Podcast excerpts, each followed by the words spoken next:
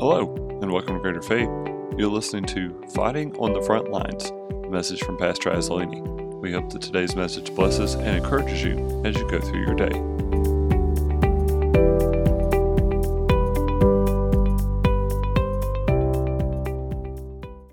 Go in the word of the Lord with me this morning to the book of 2 Samuel, chapter 11.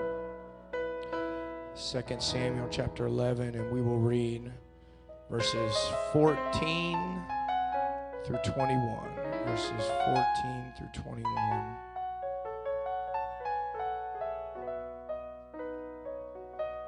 Gonna feel good in God's house today.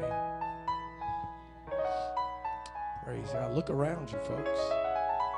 Just look around this sanctuary right now. Greater faith is having revival.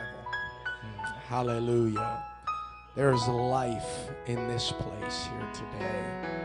Thank you, Jesus. I'm so thankful. 2 Samuel chapter 11, beginning with verse 14. If you have it, say amen. And it came to pass in the morning that David wrote a letter to Joab and sent it by the hand of Uriah. And he wrote in the letter, saying, Set ye Uriah in the forefront. Everybody say the forefront. In the forefront of the hottest battle. And retire ye from him. That means leave him there. Put him at the front and leave him there. That ye may that he may be smitten and die.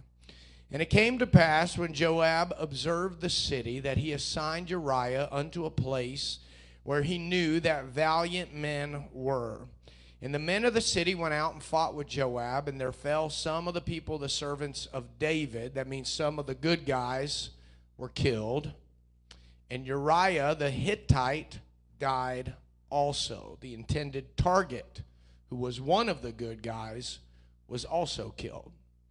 Then Joab sent and told David all the things concerning the war, and charged the messenger, saying, When thou hast made an end of telling the matters of the war unto the king, if so be that the king's wrath arise, and he say unto thee, Wherefore approached ye so nigh unto the city when ye did fight? If the king says, Why did you get so close?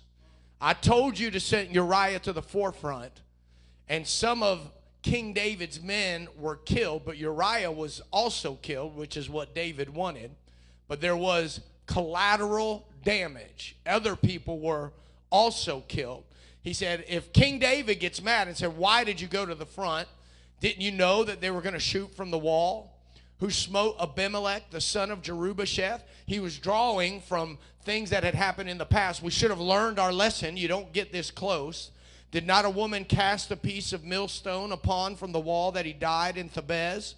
Why went ye nigh the wall? If the king responds that way, then say thou, Thy servant Uriah the Hittite is dead also. My God, my God. I want to preach to you from this thought today fighting on the front line fighting on the front line. Would you pray with me? Jesus, we love you, Lord. We're so thankful to be in your house. Thankful for every believer, every person of like precious faith that has come into this place today with a hunger, with an expectation to receive, to have an encounter with you. Lord, I pray right now that there would be victory, Lord, that would come into this house today and people would leave here encouraged, uplifted, renewed, refilled in Jesus' name. And let the church say, Amen. Amen. You may be seated. Praise God. The D Day operation of June 6th, 1944, brought together the land, air, and sea forces of the Allied armies in what became known as the largest amphibious invasion in military history.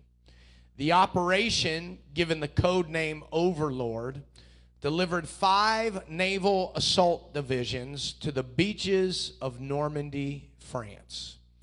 A total of 4,414 Allied troops were killed on D Day itself, including 2,501 Americans. More than 5,000 were wounded. In the ensuing Battle of Normandy, 73,000 Allied forces were killed and 153,000 were wounded. The victories that came from storming the five beaches of Normandy made inroads to the enemy territory and were eventually instrumental in winning the war. The front line of this battle required the use of three forces land, air, and water. Without any of these three forces, it is estimated that defeat would have been certain. Hallelujah. So, what is the front line? The front line is the military line or part of an army that is closest to the enemy. The front line is where you engage your adversary. Oh, hallelujah. This is where the battle for territory in your life ensues. Ah.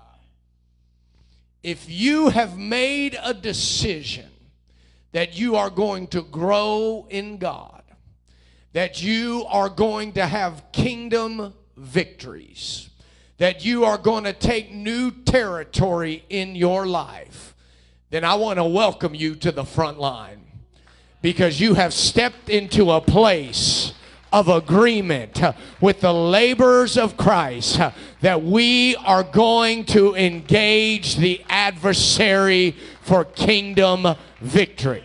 Hallelujah. Hallelujah.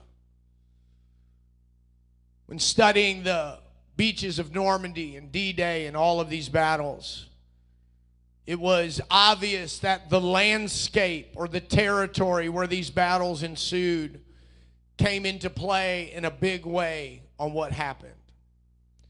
You need to understand, likewise, that the enemy will use the landscape of your life to his advantage when he can. He will try to use your past against you. Ah.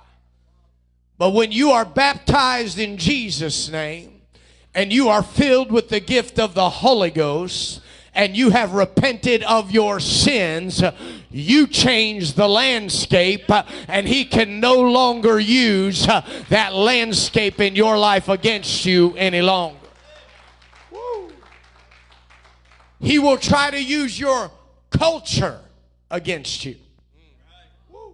Now, this is a tough one, right? Because we all have our own culture.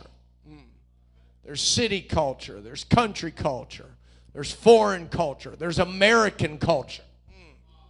And a lot of people get stuck fighting in a territory of culture that they weren't meant to fight in. Because when you are born again and you are a new creature in Christ, it does not matter what land of origin you were born in, what city you were raised in, what rural area you came from. You now have a new culture, and it's called kingdom culture. Mm. I don't do things just because that's the way America does it. I do it because that's the way the kingdom does it. See, I don't believe in having a multicultural church. I believe in having a church that has one culture. It's called kingdom culture. Yes, I want a multinational church. I want people of every creed and color, from every nation, from every corner of the earth, to gather in this place and worship God. But don't bring your culture with you because when you are born again, when you are a new creature in Christ, you step into kingdom culture. It is kingdom culture that unites the believer. Hallelujah. Hallelujah. Hmm. He will try to use your mindset against you. Hallelujah the way you used to think, the way you used to understand. But this book tells me that we walk by faith and not by sight. Mm, Let me tell you how this works, Brandon. When something new, when a new truth is introduced into your life, the enemy will try to use the landscape of an old mindset to process that truth. And it will be challenging and it'll be uncomfortable, and you won't be able to fit it through that filter. But let me tell you how you change the mindset. Obedience precedes understanding Uh, in the kingdom of God. Uh, when you say, you know what, I don't get it all, uh, I don't necessarily understand it all, but I recognize that there is something powerful happening right now. So I'm going to take a step of faith and begin to obey what I hear. And let's just see what this truth produces. That's called walking by faith and not by sight. I don't got to see everything and understand everything uh, to step into it. Uh, I just have to have faith and believe uh, that God will do what He says He will do. Let the enemy trap you in an old mindset. He will try to use the landscape of your finance mm, against you. Ah. Oh, you, you can't do that. You need to worry about those bills. You need to be concerned about this. You need to be concerned about that. But I think we've learned in three months that living is giving. And when you serve God with an open hand, God steps into all of your tomorrows and says, I will provide for you according to my riches in glory. Honey, it doesn't matter if I got a hundred thousand dollars in the bank or a dollar in the bank because I got all the riches and provision that I need sitting over in glory. See, I serve a God God uh, that owns a cattle on a thousand hills. Uh, he is Jehovah Jireh, my provider. Uh, so when I look at my resources, I'm not checking my bank account. I'm not checking my retirement account. I'm not looking at the savings account. I'm just making sure my daddy is still on the throne. And as long as he's on the throne, I know I will be provided for.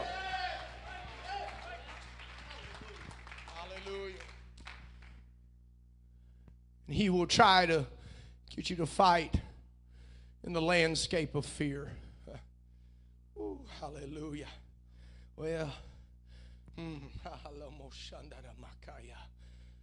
but when you learn to love the way that Jesus loves, mm,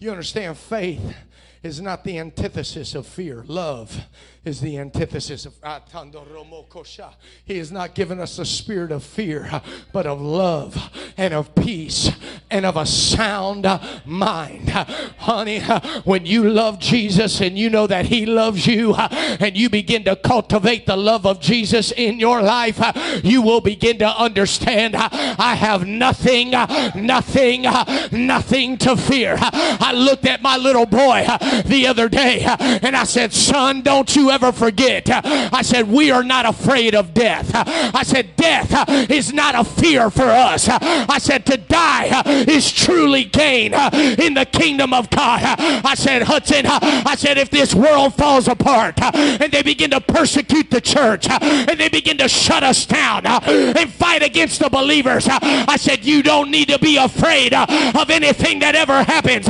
because to live is Christ, but to die is truly gain. I fear no man. I fear no government. I fear no opposition or agenda that comes against the kingdom of God. I refuse to engage the enemy on the beach front of fear.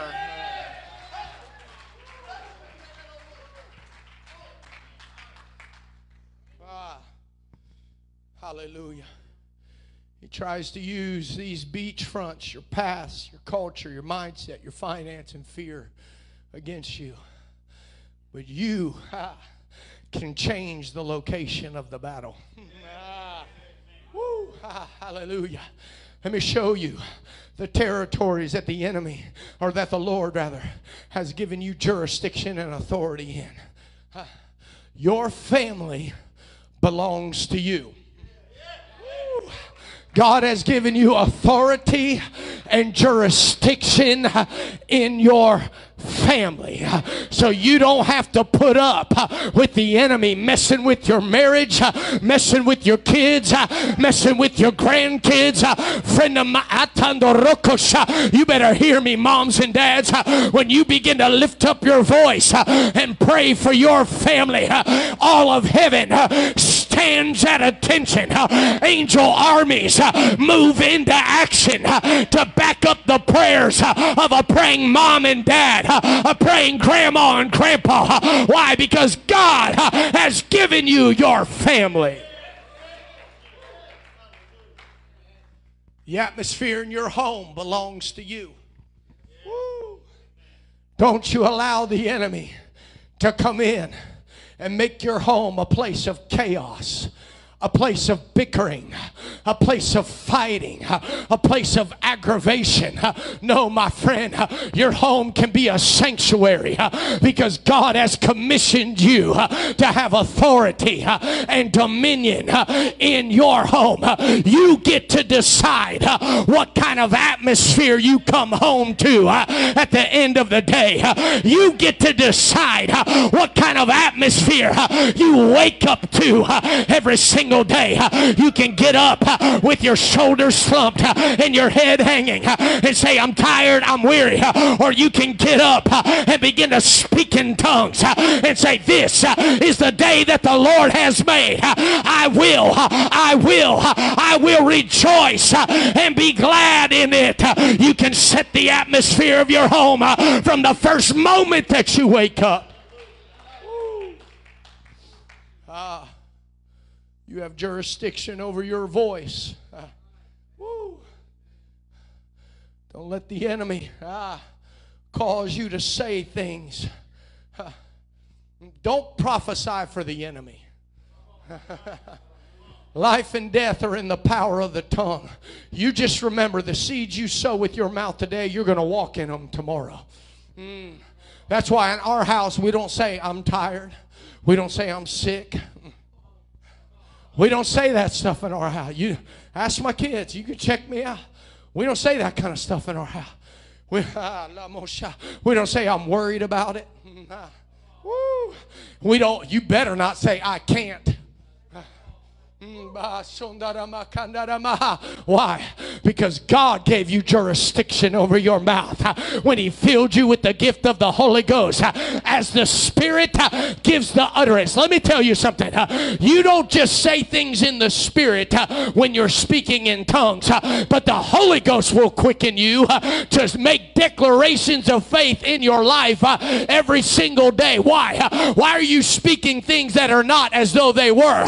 Because they will be if you speak them now. Hallelujah. Hallelujah.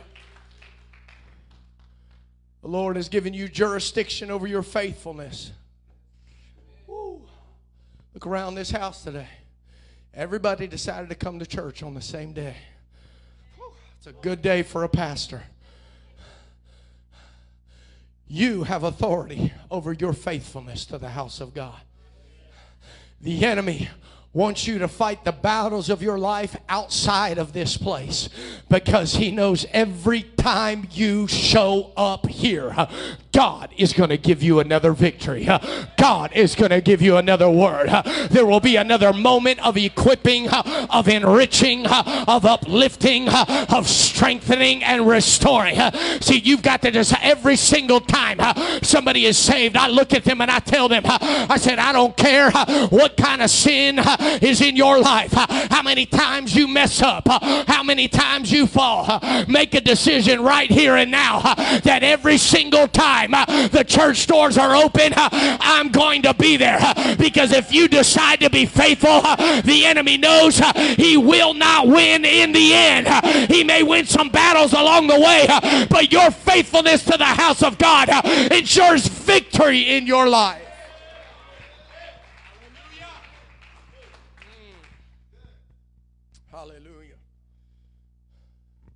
And you have authority in your praise and in your worship.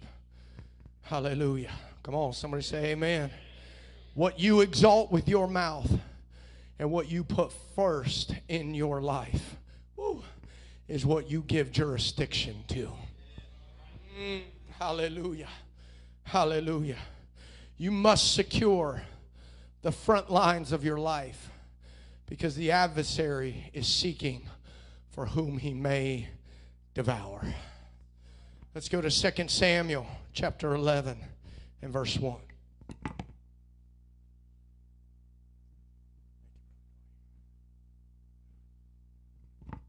Second Samuel 11 and 1, and this is the story of David and Bathsheba. If you don't know it, King David is one of the greatest kings of Israel. God had given him multiple victories.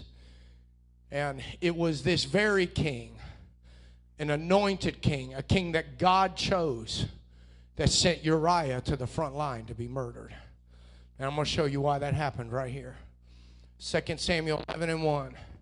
And it came to pass after the year was expired, at the time, somebody say, at the time, at the time when kings go forth to battle, that David sent Joab and his servants with him in all Israel. And they destroyed the children of Ammon and besieged Rabbah. But David tarried still at Jerusalem.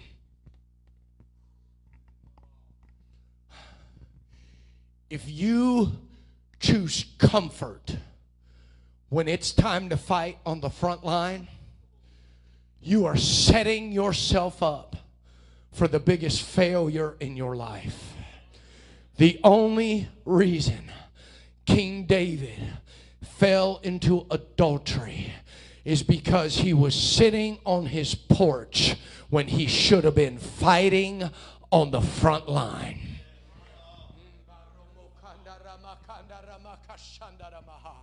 Let me tell you, I feel the authority of the Holy Ghost in this room right now. You know why? Because some of you came in here today worn out. And I got a revelation for you. You know why you're tired? You know why you're worn out? It's not because you're a bad person. It's not because you're too busy. It's because you're on the front line. It's because you've engaged in the biggest battle that you have ever fought in your life. Brother Jim, you're taking kingdom territory in your family right now. That's why you feel overwhelmed. That's why it's coming at you from every angle. Brother Russ See, you're taking kingdom territory. You've been here every single Sunday. He told me, I've been here every Sunday since Father's Day. What's he doing? He's taking kingdom territory. He is engaged in a battle for his family. He is here fighting the good fight of faith. Come on, when the enemy tries to keep you out of the fight, say, I'm not going to go down like David. I'm going to step out of my comfort zone and I'm going to fight on the front line.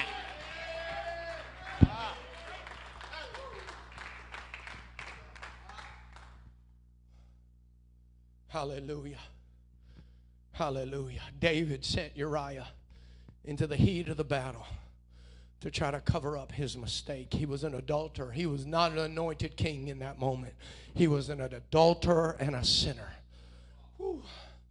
David, during this dark chapter, was not walking in righteousness or being directed of the Lord. He was listening to his flesh and trying to cover up his mistakes sending Uriah to the front line was about self preservation, it was not about kingdom victory. Your comfort zone has collateral damage on the people around you when you decide I'm not going to fight, I'm not going to make myself uncomfortable, I'm not going to engage the adversary, I'm not going to go after this victory, you are not just hurting yourself, but there will be others that fall because you decided I'm going to stay at home when kings should be out to war. This is why it's so dangerous to dip in and out of sin in your life. You'll start taking orders from your flesh instead of the Holy Ghost and convince yourself you're just trying to, well, I'm just trying to make peace. I'm just trying to prevent damage. You'll convince yourself that the church can't make it without you. So you better just cover up your sin and hide what's been going on in your life. Your flesh will lie to you just like it lied to David. It will tell you it's for the greater good to sacrifice Uriah so that the kingdom isn't fractured. When you're a different person, hear me, greater faith. It's probably the most pastoral thing I've ever said behind this pulpit, so you need to take note. When you're a different person outside this building than you are in this building, you better watch out. Because your flesh will send you to the front line of a battle that you were never meant to fight. Your flesh will send you like Uriah to fight in a location that he was never meant to be. It'll send you to fight in a place where you are not qualified to fight, fully knowing it's destroying you. One of the enemy's most effective weapons is getting people on the front line of battles they were never called to fight in. You have to discern the voice of authority in your life. Is my flesh calling the shots, or am I being led of His Spirit? Well, how do I know? I'm going to give you some red flags, some points of reference when you are convinced that you walk in the Spirit, that you're a spirit led person, but you don't spend any substantial time in the Word of God, that's a red flag. You better hear this. You can't have discernment without hiding the Word of God in your heart. The enemy will, yeah, boy, it's quiet. That's all right. I'm going to keep on going because it's, it's, it's tight, but it's right, Brother Jerry. Even you're quiet. Help me out, bro. The enemy will try to convince you that spiritual discernment, don't miss this, and spiritual sensitivity are the same thing. You can be spiritually sensitive, but not have discernment. Discernment is when sensitivity is alerted by truth. You ever been ready to do something or say something and something happens inside of you is like, hey, that's not right. Don't say that. Don't have that attitude. Don't go there. Don't speak that. Don't do that. What is that? That's a truth speaking up in your spirit. Discernment is when sensitivity, spiritual sensitivity, is alerted by truth, recognizes the truth, and chooses to walk in that truth. I cannot have discernment if I don't know truth. I can be spiritually sensitive, but you can read the. I don't have time to preach this, but you can be spiritually sensitive and led astray.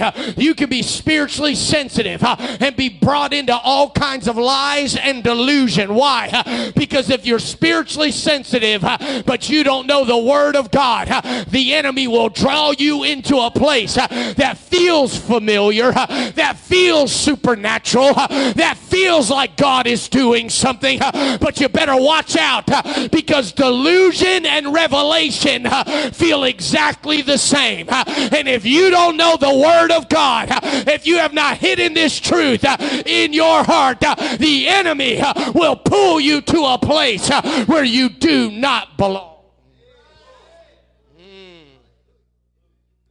What are you trying to say, Pastor? When you're fighting on the front line, you better know who sent you.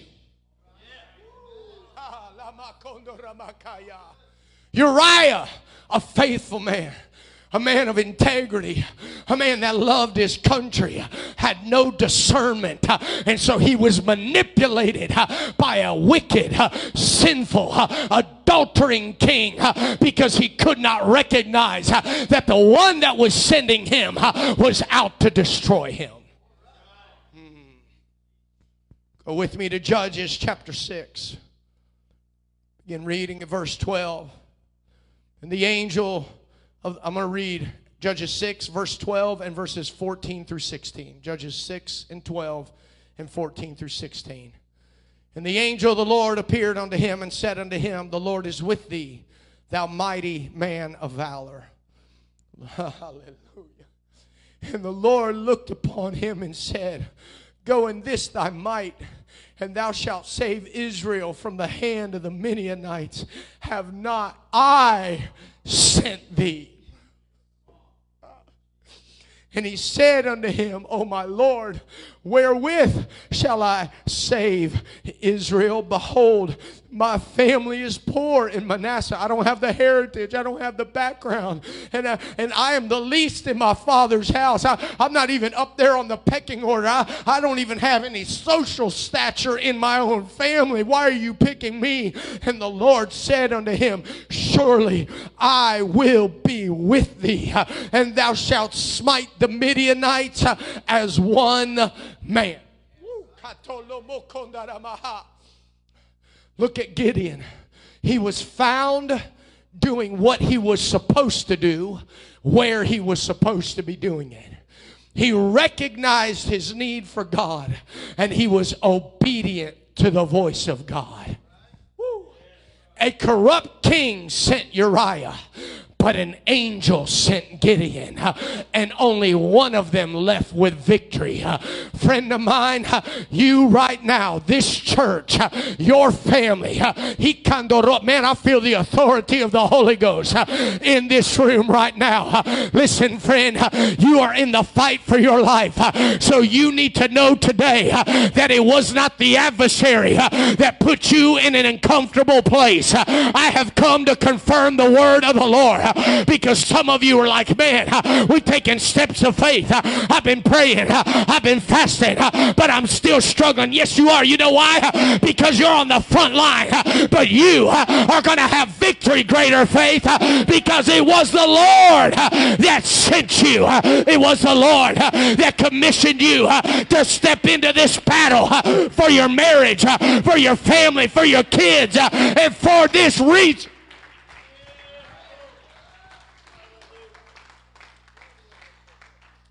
Hallelujah.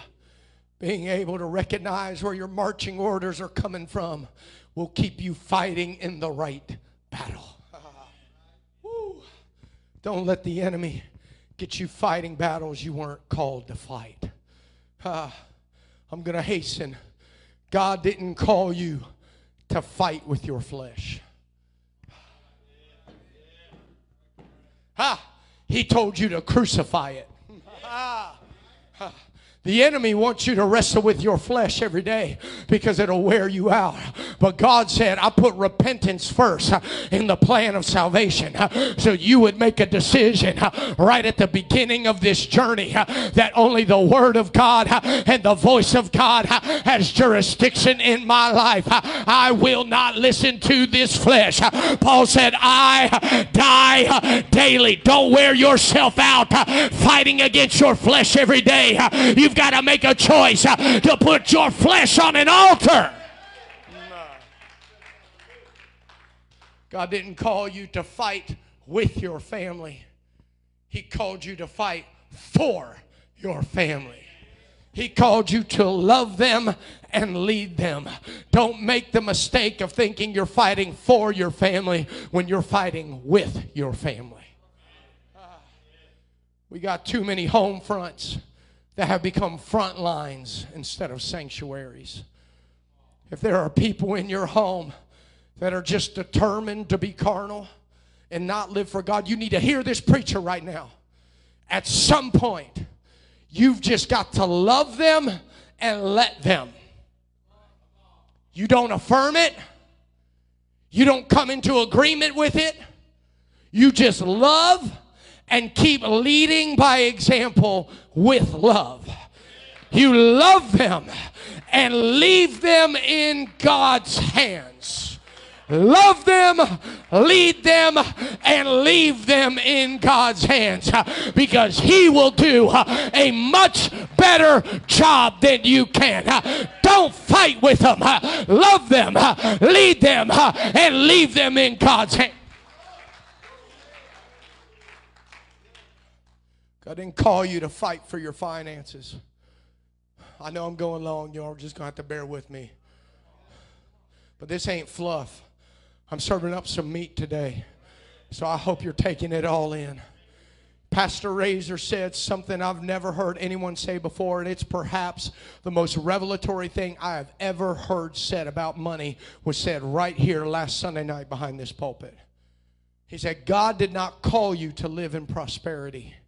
And God did not call you to live in poverty, He called you to live in provision. Ah, what does that mean? It means you learn to trust and live in the boundaries of what He is providing. Oh my God, that's way better than your response. You don't have to respond for me, but I'm telling you that right there, that revelation will give you more peace than you could ever cultivate or conjure up on your own. When you realize that He is your provider, and if I got a little bit today, then that's okay because He wants me to live with a little bit today. And if I got plenty tomorrow, then that's okay because He wants me to live with plenty tomorrow. He is the God of my my provision. I'm not going to struggle to attain riches, and I'm not going to fake humble myself down to poverty. I'm going to live in the provision that God has ordained for my life. Paul said in Philippians 4 11 through 13, Not that I speak in respect of want, for I have learned in whatsoever state I am therewith to be content. I know both how to be abased and I know how to abound everywhere and in all things. I'm instructed both to be full and to be hungry, both to abound and to suffer need. I can do all things through Christ which strengtheneth me. Woo. God gave me a revelation, this scripture I've never seen. We all quote that last sentence, every one of us. I can do all things through Christ, which strengtheneth me. But I would guarantee that you spend more than 50% of your time, your thinking, and your energy on your money. Paul said, if you can get a revelation about provision, you will be able to fight unencumbered by worry, by fear, and by stress. He said, I can do all things through Christ, which strengtheneth me. Learning to live in the contentment of provision will empower you to win kingdom victories in your life.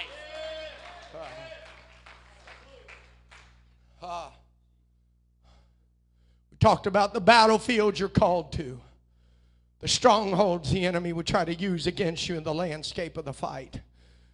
We talked about the battlefields that God has already given you authority over. Now I want to talk to you about the front line in closing. I want to talk to you about the front line that God has called us to. Would you stand with me? Brother David, would you come? Matthew chapter 28, verses 19 and 20, and also Matthew 13 and 44, in that order. Matthew 28, 19 and 20, and Matthew 13 and 44. This is Jesus speaking. Go ye therefore and teach all nations, baptizing them in the name of the Father, of the Son, and of the Holy Ghost, teaching them to observe all things whatsoever I have commanded you. And lo, I am with you always, even unto the end of the world. Jesus said, This is what I want you to go and fight for. This is what I want you to go and do. And if you will go and do and go and fight for what I am sending you to do, you don't have to worry because I'll be with you in the fight that I call you to. I'll be with you on the front line that I'm sending you to. He said it again like this in Matthew 13 and 44. Again, the kingdom of heaven is like unto treasure hid in the field, the which when a man hath found, he hideth, and for joy thereof goeth and selleth all that he hath, and buyeth the field.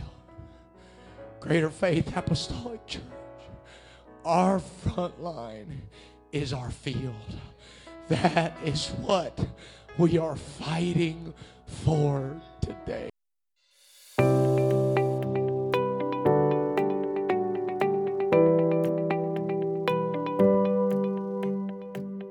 Thanks for joining with us today. Be sure to check us out online at greaterfaith.church or find us on Facebook by searching My Greater Faith. There you can watch this sermon and others, as well as live stream all available services. If you like what you heard today, be sure to follow our podcast for new sermons and Bible studies as they become available. Greater Faith. Everyone's welcome, nobody's perfect, and anything's possible.